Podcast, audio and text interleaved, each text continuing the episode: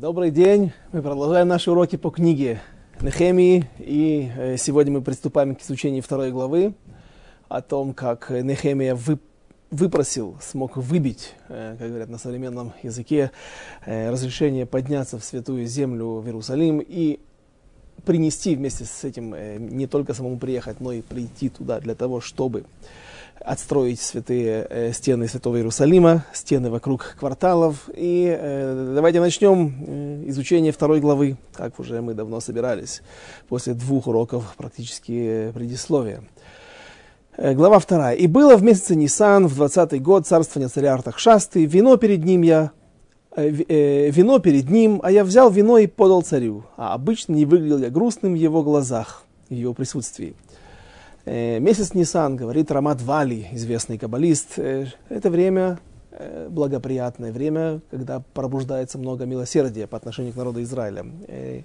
Равцада Коин из Люблина известное правило, которое он в основном озвучивает, и, разумеется, оно сказано э, его, о, нем говорят и многие другие комментаторы, э, что в каждое, в какие-то праздники в году обязательно пробуждаются те, эм, те силы, те силы святости, те корни чего-то хорошего, которые действовали во времена, например, выхода из Египта. Поэтому, когда мы Э, находимся за столом, когда мы э, делаем вечерний пасхальный седер, это не просто так. Мы должны э, попытаться войти в шкуру наших праотцов, вжиться в их роль. У йеменских евреев есть такой обычай, когда дети одеваются в различные одежды, как будто бы они странники, выход, причем древние одежды, как полосатые халаты, как, как будто бы это наши праотцы. Только что вот сейчас вышли Бехацот во время полуночи из Египта, надевают рюкзаки старые и э, устраивают такое представление театральное небольшое. Так вот, э, на самом-то деле э, это больше для детей, а не для нас. Но мы должны почувствовать, э, то есть, как мы можем вжиться в эту роль? Как мы можем почувствовать это все? Э, разумеется, не через халаты и не через рюкзаки, а э, Например, пониманием того, того, что сейчас э, действуют те же силы, которые действовали тогда, несколько тысяч лет назад. И и как в празднике есть особые времена и особые свои силы, которые действуют и влияют на нас, и мы должны попытаться их лена цель, то есть э, использовать их для, на, на, для того, чтобы продвинуться в духовном плане, подняться еще на какую-то ступеньку или на полступеньки. Э, точно так же и месяцы, каждый месяц несет в себе определенную силу, определенные э, действия, определенный дух, определенный дух. И э, говорит Рамат Вали, что в Песах э, это удобное время для того, чтобы просить у Всевышнего о милосердии. Ну, если у человека есть проблемы, например. Почему?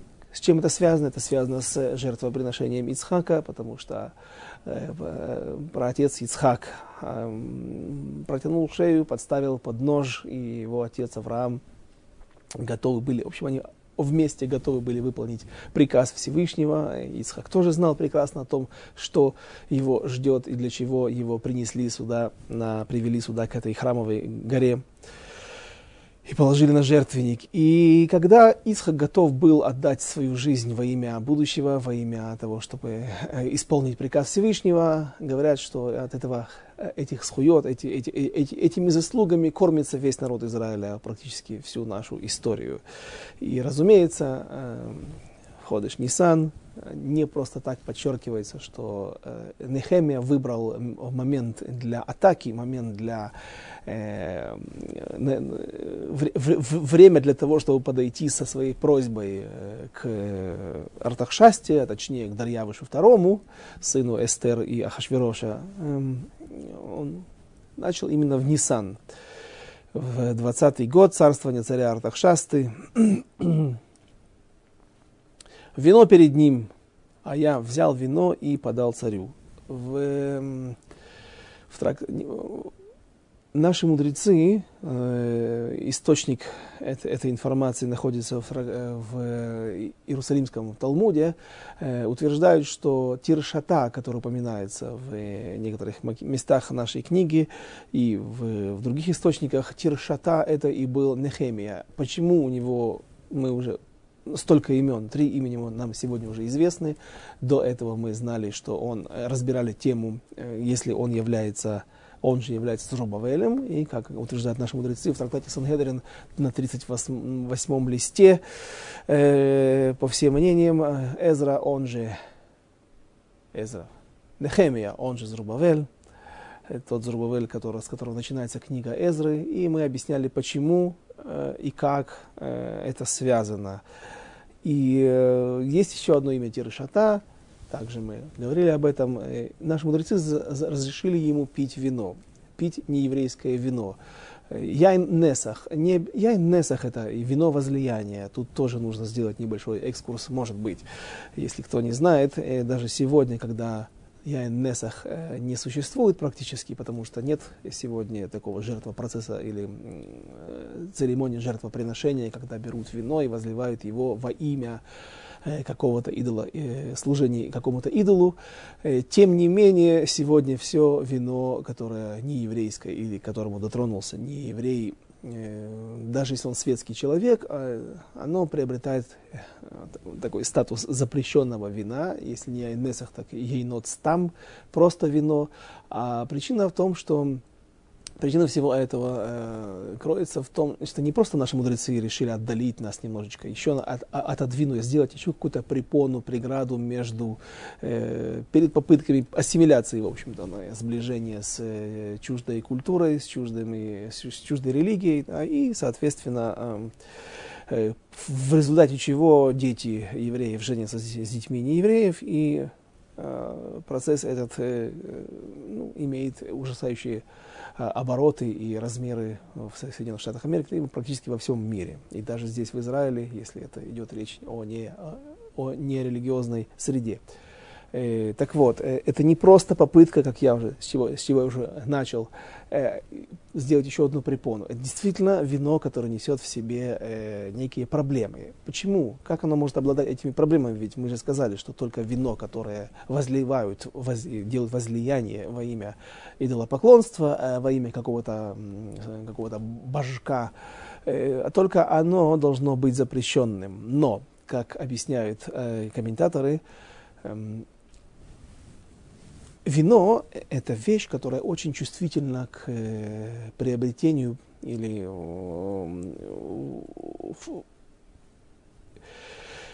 приобретению святости или, э, или, или, или нечистоты. То есть э, мы не просто так, наши мудрецы не просто так сделали, чтобы мы благословляли на вино, и чтобы мы делали кидуш, освещали субботу. Ведь можно и в молитве осветить субботу.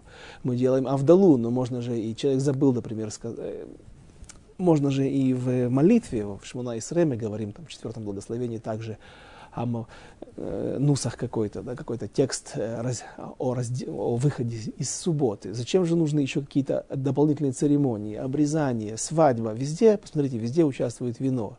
Почему? В чем связь? Э, э, вино, вновь, как, как я уже только что упомянул, обладает особой, особым свойством э, притягивать к себе святость, притягивать к себе и вещи не очень хорошие и нечистоты. И поэтому такое строгое к нему отношение. Стоит даже человеку, который э, не соблюдает, еврею, который не соблюдает субботу, э, взять и э, так называемый сделать движение, когда ты открытую бутылку вина, не закрытую, открытую бутылку вина, ты э, э, э, будешь двигать, да, и двигать в ее содержимое, да, тем более, если ты наливаешь, да, тогда вдруг наши мудрецы устанавливают это вино как еноцтам, да, или когда же приравнивают его по запрету к яйнесах, то вину возлияния. То есть человек, который не живет как полагается, еврей, который не живет как полагается, или не еврей, который прикоснулся к вину, он сразу же передает какие-то свои отрицательные э, вещи, э, которые есть в нем теперь. И, и вино это воспринимает. Соответственно, мы его потом употребляя, э, как бы принимаем вовнутрь э, нечто отрицательное. Теперь, если мы сказали, что еврей, который не соблюдает субботу, несет что-то в себе отрицательное, на, на нем висят какие-то грехи, как и на всех нас, но в той или иной мере, да, однако же, то, Теперь, э, что, что, что сказать про, скажем, допустим, живет не еврей, благочестивый не еврей, и почему, почему бы и нет. Человек, который живет, как будто бы он соблюдает, и, и действительно, который соблюдает семь заповедей сыновей Ноаха. Почему вдруг э, его прикосновение к еврейскому вину, э, оно делает его непригодным для употребления? Объясняют наши мудрецы, что вот та тума, та нечистота, которая Э, была на их праотцах, да, пусть это было и больше тысячи, даже двух тысяч лет назад, но тем не менее э, во время э, продолжения рода вся эта тума, она никуда не девается, она не, если человек не принимал микву или же, я не знаю, если это поможет в данной ситуации, и поэтому как бы любой человек, он несет на себе э, оттенки или следствия его, действий его праотцов, даже далеких, и поэтому вино очень восприимчиво к подобным вещам, как дважды я уже только что сказал. Эм, Тиршата пил э, нееврейское вино. Эм, отсюда ему, у, него, у него и название Тир Шата, э, Тирош Шата, то есть ему наши мудрецы разрешили пить это вино. На самом деле э, это вопрос спорный, если он действительно его употреблял вовнутрь или же только таам. Таам, то есть э, только пробовал. А пробовать это совсем не употреблять вовнутрь. Внутрь. И, и тогда может быть, есть облегчение для того, чтобы не смотреть на э, Тиршата или на, на Нехемию слишком строго, или же э, вообще-то слишком строго смотреть мы никак не можем, лишь по той причине, потому что он не делал никакого нарушения. Он делал все по разрешению мудрецов. Вопрос другой. Зачем мудрецам нужно было разрешать такую вещь? Мне что-то хочется, или мне не, по я был как-то в одной общине московской, там был профессор один по химии. И он говорит, мне нужно было выступать в Раду, в Раду или в Думу, в общем, э, в местный парламент российский. Его позвали, потому что у него есть предприятие, он производит масла даже для подводных лодок. Э, и э, попросили него, чтобы он сделал какой-то доклад. Был вопрос, идти в кипе или, не, или идти без кипы, э, злить местное население, раздражать или нет, опять лезете куда, не, куда вас не зовут, или же, или же снять кипу и пойти вот просто так. Вот вопрос так. Может быть, действительно, если, если, если есть проблема, так, если есть проблема, что ты раздражаешь кого-то, так может быть, действительно не идти, обойдутся без доклада или пошли какому-нибудь своего ученика, вопрос, э, ситуация в принципе достаточно простая. Э, на самом деле разрешают в Европе, я так помню, э, рассказывали, что мудрецы наши разрешают бизнесменам ходить на встречи без кипы, если есть на то большая необходимость. Но, опять же, это не наша тема сейчас. Так вот, вопрос, возвращаемся к нему, зачем нужно было разрешать э, тиршата, э, станови, зачем нужно было разрешать Нехемии становиться тиршатой, чтобы, чтобы, чтобы разрешить ему потом э, пить вино нееврейское. Э, и если, допустим, здесь царь не наливал его ради возлияния, ради возлияния перед идолами, то э, вино это несли рабы его, несли слуги. В общем, там произошли все эти виды, виды шикшуков, какие только могут быть. Вино это было перетранспортировано много раз не евреями, персами и другими, и поэтому однозначно оно уже имеет статус запрещенного э, так ответ, наверное, простой. Э, или, может быть, только один. Не было другого выбора. Это была возможность как раз, вот находясь на этой должности, иметь отношение, иметь доступ к самому главному человеку в этой империи, от которого все зависит. И поэтому и, и как мы видим, как мы увидим сейчас, а действительно Нехеме и мудрецы были правы в том, что разрешили ему, и Нехеме действительно смог использовать и воспользоваться этой ситуацией и э, оправдать э, это разрешение на нарушение. Давайте продолжим. И сказал мне царь, почему ты выглядишь печальным, ведь ты не болен, не иначе, как зло на сердце у тебя. Если попросту подумать, что здесь сказано в этом стихе, Нехемия э, сделал, поступил, как поясняет Мальбим, один из важнейших комментаторов или центральных комментаторов, но мы приведем и другое мнение, которое как раз здесь больше кажется более глубоким. А значит, простой взгляд Мальбима, он очень логичен. Э, э, Нехемия дожидается Песаха, дожидается не Песаха, а дожидается Нисана, месяца Нисана, когда заслуги народа Израиля, а точнее э, праотца нашего Ицхака, они сейчас смогут пом э, помочь э, в его миссии, в его задаче. И он делает вид, как будто бы он грустен. И поскольку никогда он не был до этого грустен, на такой должности, даже если тебе плохо, даже если у тебя есть какие-то проблемы дома или где-нибудь еще со здоровьем, будь добр здесь, э, подчини всю свою волю этой задаче и выполни ее, потому что ты э, находишься в очень важной роли, выполняешь важную роль и должен стараться, стараться ее выполнять, иначе потеряешь ее. И поэтому наверняка Нехемия никогда не был грустен, и всегда с прекрасным выражением лица, веселым, влюбленным в царя, преданным царю, он всегда подносил на его руку, подавал ему кубок, предварительно от, отлив из него и отпробовав эм, на роль, э, на наличие яда. Я, по-моему, я это не сказал сегодня, но мы говорили на прошлом уроке об этом, точно. Э, роль его была не просто виночерпия, не просто человека, который как эм, э, гарсон под, подносил кубок в, руку, на руку царя. Он пробовал его на наличие яда, то есть это был дегустатор. Поэтому он не мог не пробовать. И поэтому требовалось разрешение.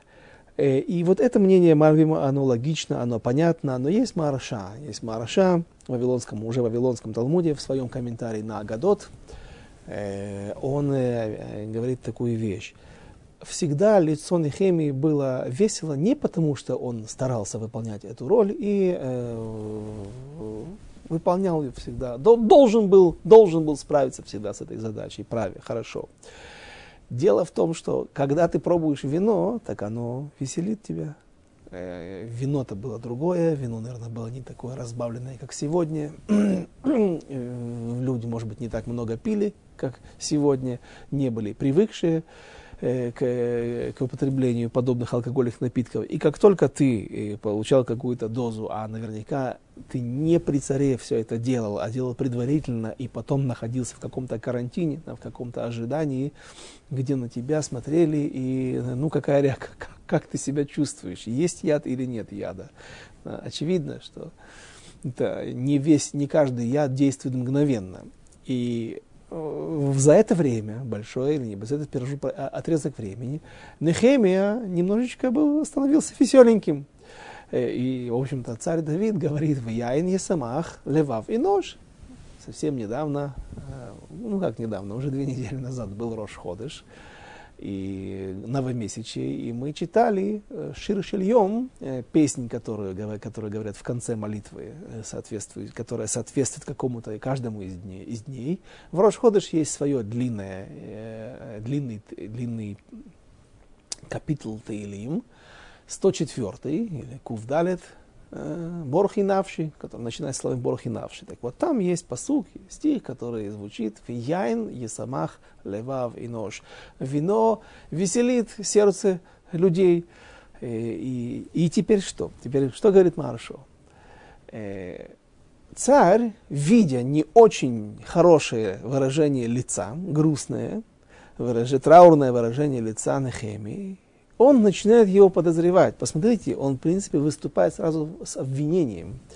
Он говорит ему, не выглядел ты. Э, и сказал он мне, почему ты выглядишь печальным, ведь ты не болен. Не иначе, как зло на сердце. Что? Ну, у меня что-то произошло.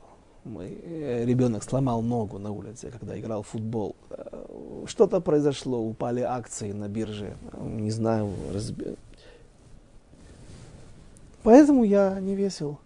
Нет, говорит царь, э, ты не весел, потому что раньше ты всегда был весел, потому что пил вино. Сейчас, возможно, что ты каким-то образом умудрился не выпить вина.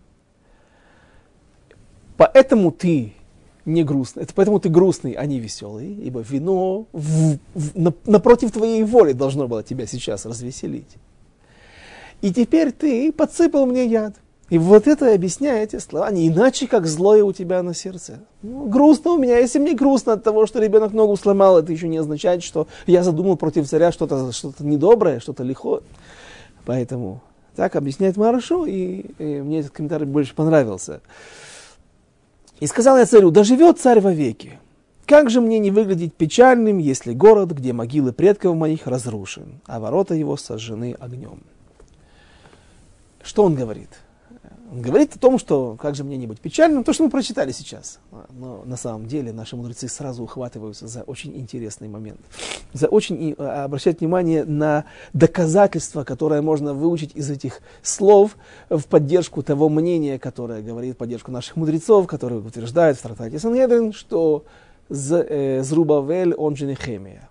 А именно, говорится в шестой главе в Мишнайот. На это нет гмары. Один из трактатов Мишнайот, Мишны в Вавилонском Талмуде Негаим.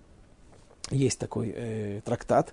Так вот, в шестой главе в одной из, Мишна, из, одной из Мишнайот говорится там, что в Иерусалиме не хоронили людей, не хоронили евреев. Евреев хоронили вне Иерусалима. Теперь, как с этим разобраться э, по поводу огромной Масличной горы, которая вся усыпана тысячами могил еврейских, и где до последнего времени э, предпочитали быть похороненными наши мудрецы, различные хасидские праведники, сколько разных историй есть о разных могилах, о разных людях. Э.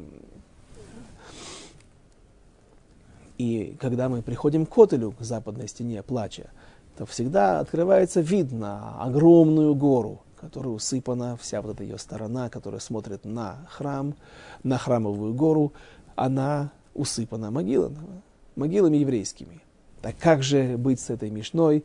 Очевидно, что идет речь о захоронении в крепостной стене, захоронении внутри города, который и вот и хотел восстановить, то есть где-то где районы старого города. Потому что есть еще... О, теперь чтобы не отойти слишком далеко, э, там говорится, что не хоронят евреев в Иерусалиме, а только еврейских царей. И еще Хульда, пророчица Хульда была похоронена в стене, в стене, которая окружала э, древний Иерусалим. И получается что? Если Нехемия говорит, что я хочу как же мне не плакать, как же мне не быть грустным, если мой город, где находятся мои предки, могила моих предков, э, находится в состоянии разрушен, э, э, разру, лежит в руинах и ворота его сожжены, получается, что он является отпрыском дома Давида.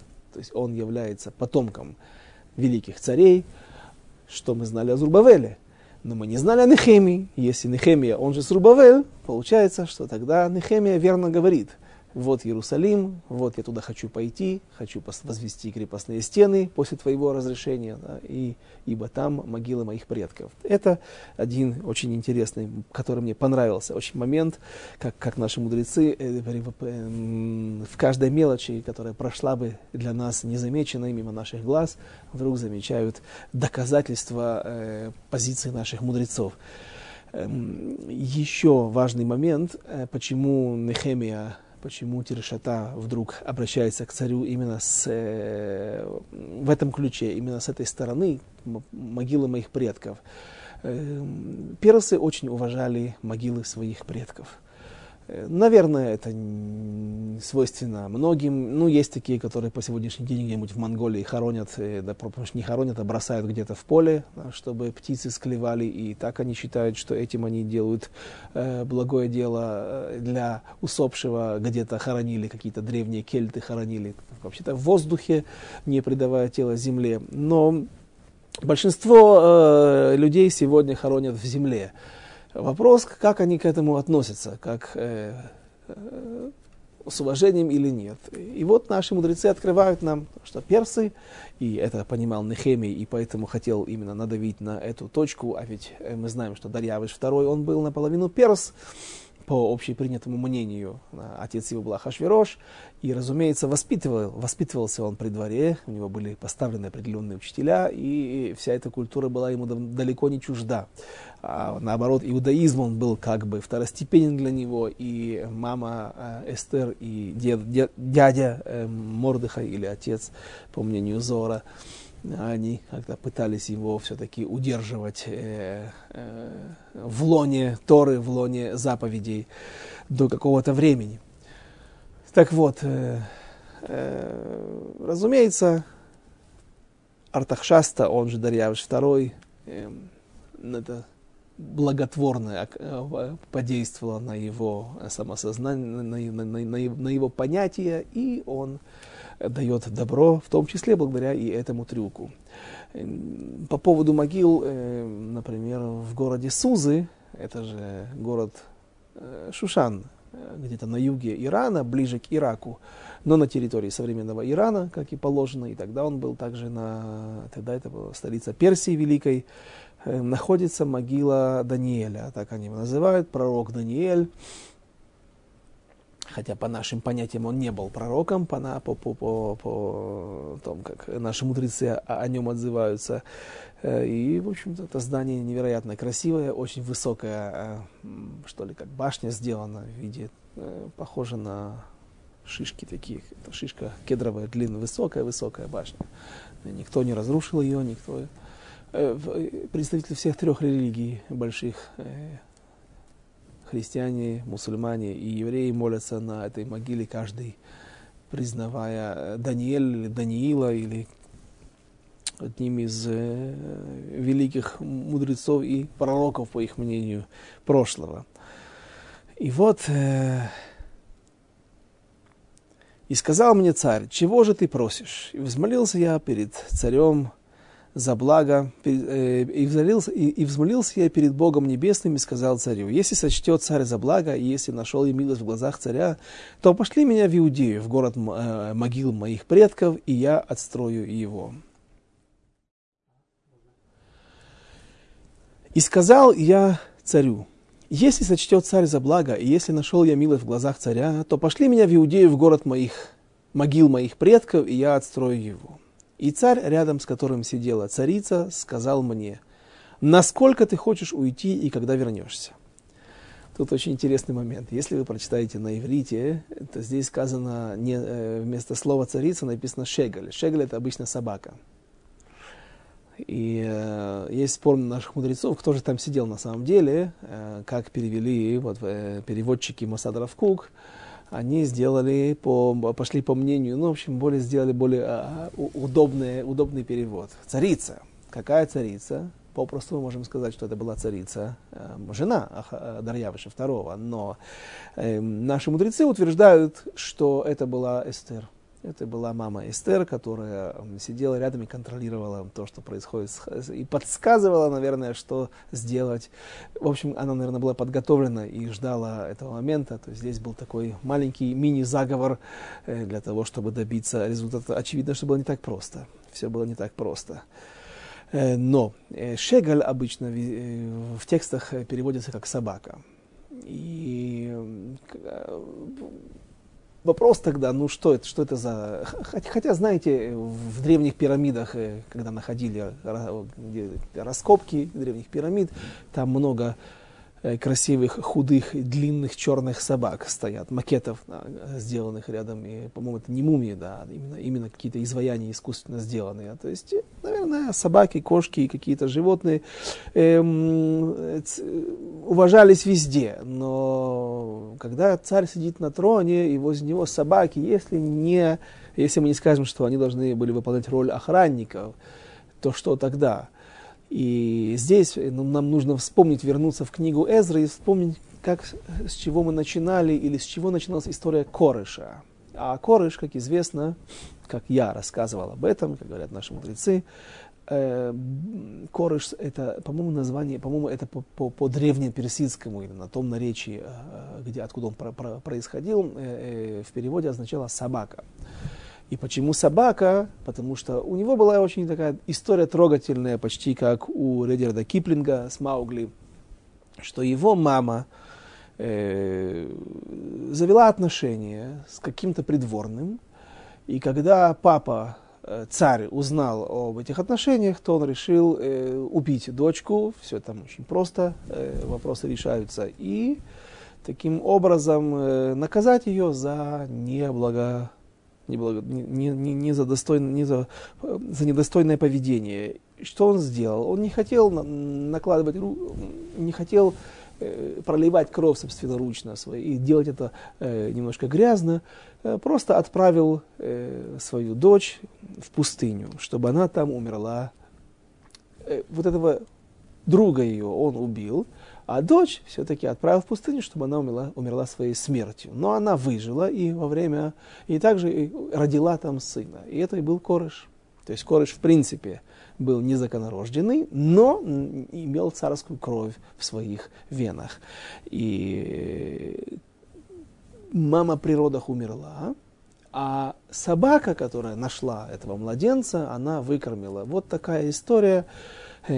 Есть подобный же памятник и подобная история в, на Апеннинском полуострове, где-то там возле Рима, наверное, этот памятник находится, не знаю точно, где также э, волчица, кажется, выкармливает своей, своей, своей, своей грудью э, какого-то младенца. И поэтому с тех времен в память о, о достойном поведении или поступке э, э, этой собаки всегда возле царей сидела собака. Ну, такое объяснение.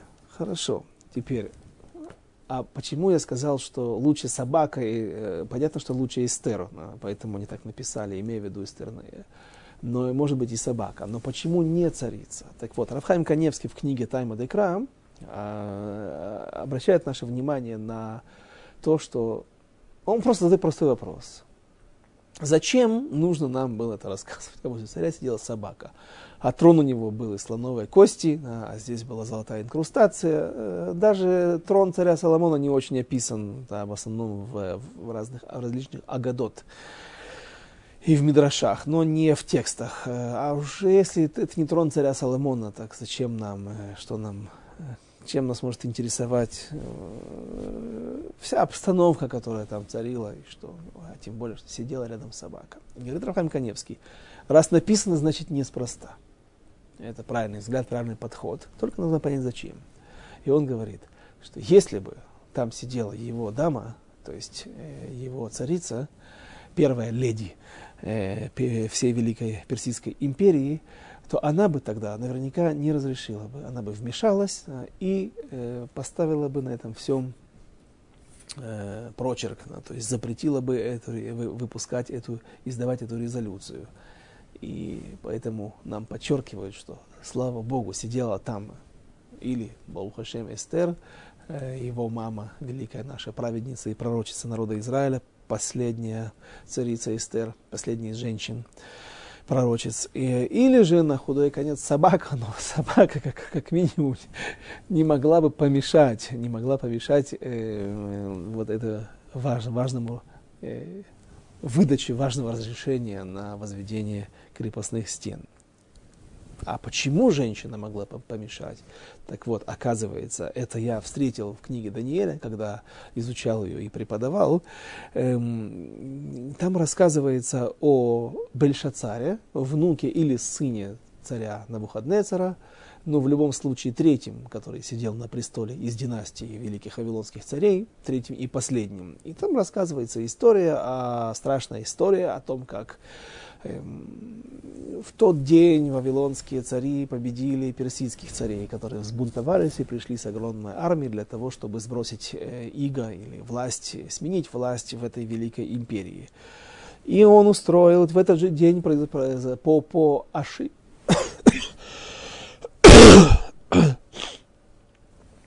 Простите. В этот же день по ошибочному расчету э, царя Бальшацара и его мудрецов, его приближенных, э, прошли, закончились 70 лет, после которых еврейский народ должен был вернуться, освободиться от иго чужих народов. Не полностью, но, по крайней мере, как произошло это после постановления Корыша, разрешение вернуться в Святую Землю и возводить э, второй храм. Что он сделал? в, в рады, полагая, что этот день уже настал, прошел, и э, вот евреи остаются под его властью, и вот э, он, его империя продолжает существовать. Вот, пожалуйста, только что персы пытались его э, разбить, но были, по, по, по, по, по, по, по, были разбиты их войска.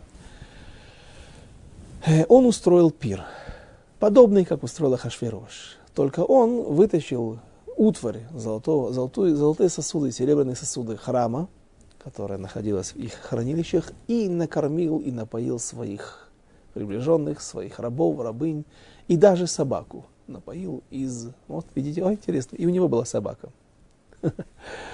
И он напоил из... Э, кого, кого только не напоил из этих сосудов. И в тот вечер тут же появилась рука, как будто бы отсеченная от э, независимая рука, не прикрепленная ни к чему, появилась силуэт руки э, на, возле стены, и, начал, и эта рука начала писать на стене надпись «Мане мане текелю парсин». Никто не мог прочитать эту надпись по разным причинам, потому что никто не знал, что была надпись сделана с э, право налево, лево направо. И, э, она была сделана сверху вниз пытались читать справа налево, слева направо. Надо было сделать сверху вниз, а есть самое простое мнение, самое, наверное, удачное, ну, мне кажется, правильное мнение, то, что никто не знал, что тогда Ктава Шурит. Мы целый урок посвящали этому в книге Эзры. И Кроме Даниэля никто не мог его прочитать, потому что ктав этот никто не, э, шрифт этот никто никогда не видел письмо. Это и только посвященные, только самые великие мудрецы нашего народа были, э, знали его по традиции. Когда они изучали Тору, эта традиция переходила в форму этих букв и как его читать. Она переходила от ученика, от учителя к ученику. И вот э, пришла вдова на Навуходнецера и сказала, есть, он здесь еще в государстве нашем живет, уже на пенсии, Даниэль. Это был главный советник нашего деда Навуходнецера, и он знает все обычно. И Даниэль действительно прочитал ему эти буквы. Э, и вот когда царь обещал Даниэлю награду, так он говорил, что я дам ему тот, кто сможет прочитать. Я его баснословно вознагражу, обогащу и дам ему треть государства. Обычно мы знакомы с такой фразой «Э, «пол царства за коня», или, как говорил, эм, это, кажется, Шекспир. Да? А, а Хашвирош говорил в Мегелат Эстер, э, что хочешь, моя царица, пол царства, до, э, до половины царства я готов тебе отдать. Так вот, объясняю, что у древних вавилонян, и потом, наверное, и у древних персов, был такой обычай, что женщина, она имела власть, она имела практически, женщина, царица, она имела такое же влияние почти как и у царя. То есть она участвовала в принятии решений, или иными словами, как сегодня есть какая-то организация общественная, и есть у нее несколько человек, которые руководят ею. Так часто, часто ты видишь чек, который тебе выписывает эта организация за твою работу, за лекцию, которую ты дал там, или, или еще за что-то, неважно, или это. Обычно могут быть две, а то и три подписи. Без наличия всех этих подписей Э, человек этот просто не будет действительным и действителен. И там говорят, что поскольку государство уже было разделено на две половины, или точнее э, по, по, по, любое решение выносилось под две подписи царя и царицы, то Бельшацар не мог предложить больше, чем третий. То есть он как бы он даже не предлагал треть, он предлагал ему, ну, третьим будешь. Да, то есть ты, я, что я могу максимум для тебя сделать, это уравнять тебя с э, собой и с царицей. То есть теперь у нас будет тройной такой, э, такой так, тройная форма правления, директорион, да, и мы будем выносить решения. Поэтому сказано треть царства. То есть, так объясняют комментаторы некоторые вот именно предложения о трети. И если мы видим, что женщина или царица, первая леди, имела такое влияние, так уж прав Равхайм Каневский, который говорит, слава Богу, что была там, ну, хотя бы собака, по тому мнению, по крайней мере, не могла помешать. Дальше. И э, стих 6. И, и, и, и, и, насколько ты хочешь уйти, когда вернешься? И угодно было это царю, и послал он меня, как только сказал я ему срок. И сказал я царю, если сочтет царь за благо, то пусть дадут мне письма к наместникам Заречья. Заречье – это весь наш край, Ближний Восток практически. Заречье, мы уже знаем хорошо, это за Вавилонскими реками, то есть э, часть Южного Вавилона и Западного, Сирия, э, Ливан, э, из Эрец Израиль и вплоть до Египта. Чтобы переправляли они меня, пока не дойду я до Иудеи и письмо к Асафу, хранителю царского леса, чтобы дал он мне деревьев для... Вот видите, Асаф тоже еврейское имя. Да, вот в Персии уже ответственный министр э, древесной промышленности тоже был Асаф, тоже был, наверное, еврей. Наши люди э, в, в ключевых позициях. Чтобы дал он мне деревьев для, перекры... для перекрытий ворот вокруг храма Божьего и для городской стены и для дома, в котором я поселюсь. И дал мне царь по мере доброй руки Божьей, что была со мной. И пришел я к наместникам Заречья и отдал им царские письма. А царь послал со мной военачальников и всадников.